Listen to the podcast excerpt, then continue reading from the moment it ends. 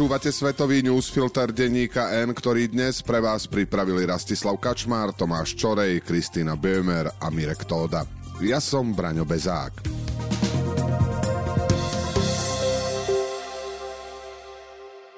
Mnohí experti už dva roky hovoria, že ruská agresia voči Ukrajine posmeli aj ďalšie autoritárske štáty, ktoré by rady použili silu na dosiahnutie svojich cieľov. Už sme to videli v náhornom Karabachu, o plánoch anektovať územie susedného štátu hovoril aj venezuelský režim a dlho sa špekuluje, ako sa v najbližších rokoch zachová Čína, ktorá stojí na strane Ruska a zároveň si chce prisvojiť Tajvan. Udalosti z posledných týždňov najmä v Ázii naznačujú, že konflikt môže vypuknúť prakticky kedykoľvek. Z Ázie v uplynulých týždňoch neprichádzajú dobré správy. Napätie medzi viacerými dlhoročnými rivalmi stúpa a hrozba, že by mohol vypuknúť ďalší konflikt je nezanedbateľná.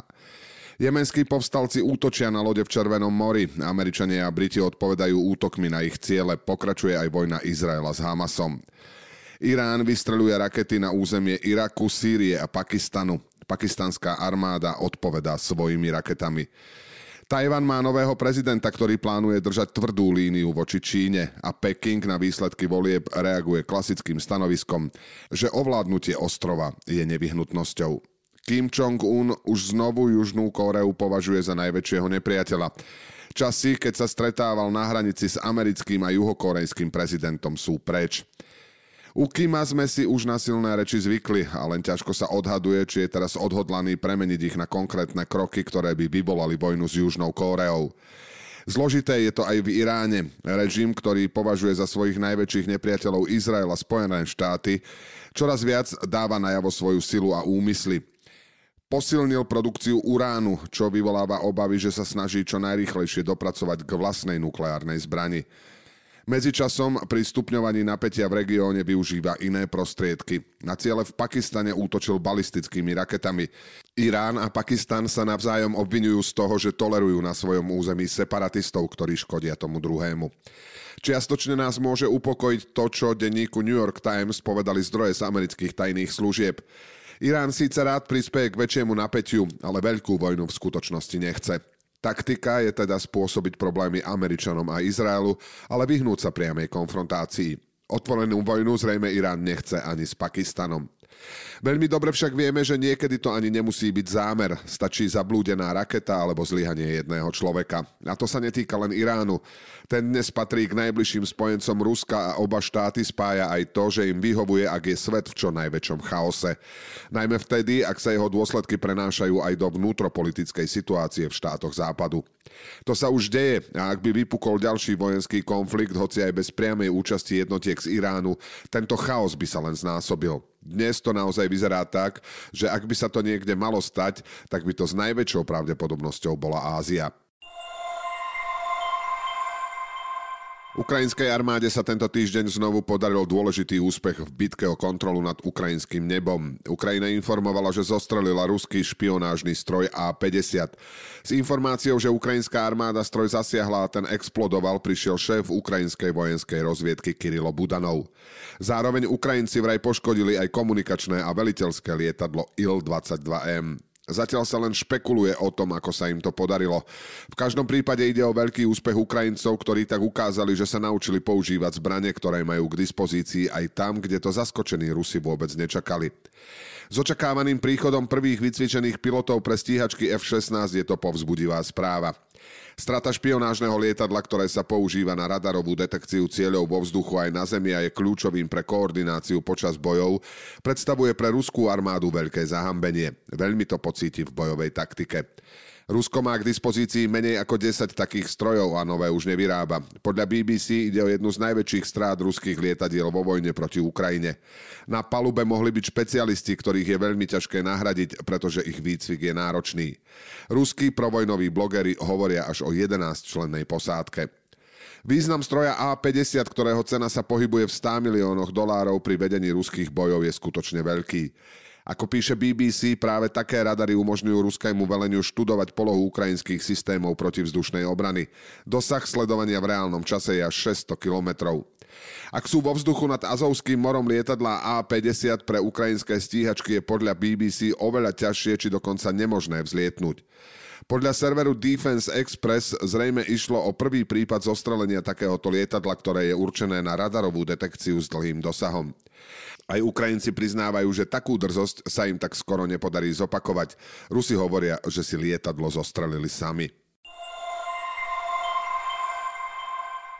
Tento týždeň sa v republikánskej strane začal výber prezidentského kandidáta. Tak ako sa očakávalo v úvodných primárkach v štáte Iowa, zvíťazil Donald Trump, ktorý tretíkrát smeruje k nominácii republikánov. Trump v konzervatívnej Ajove pri nízkej volebnej účasti uspel s rekordným náskokom. Hoci na rozdiel od svojich súperov nerobil prakticky žiadnu kontaktnú kampaň, v tomto malom štáte na stredozápade dominoval medzi všetkými demografickými skupinami. Bývalý prezident získal vyše 50% hlasov, teda o zhruba 30 percentuálnych bodov viac ako druhý kandidát guvernér Floridy Ron DeSantis. Ten pritom precestoval celú Ajovu a ešte pred niekoľkými mesiacmi v nej plánoval vyhrať. S drobnou stratou skončila na treťom mieste Nikki Haley. Medzi republikánmi už nezostal žiadny ďalší kandidát.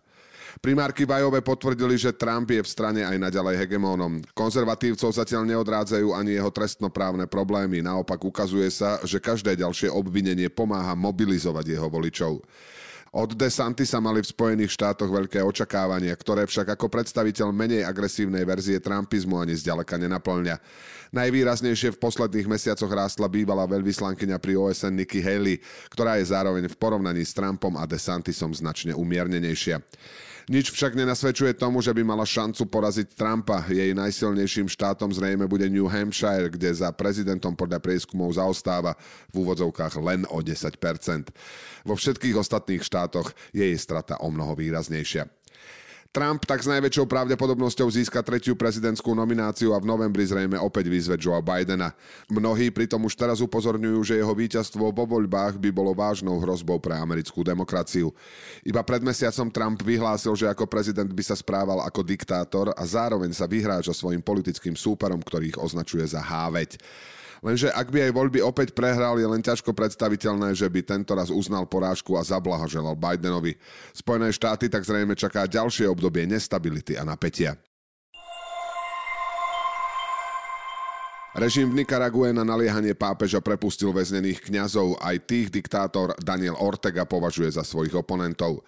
Nikaragua prepustila takmer 20 duchovných, ktorí sa dostali do väzenia po tom, čo sa stali terčom vládneho prenasledovania. Režim diktátora Daniela Ortegu katolickú cirkev považuje za posledný priestor, v ktorom jeho oponenti môžu slobodne vyjadrovať svoje názory.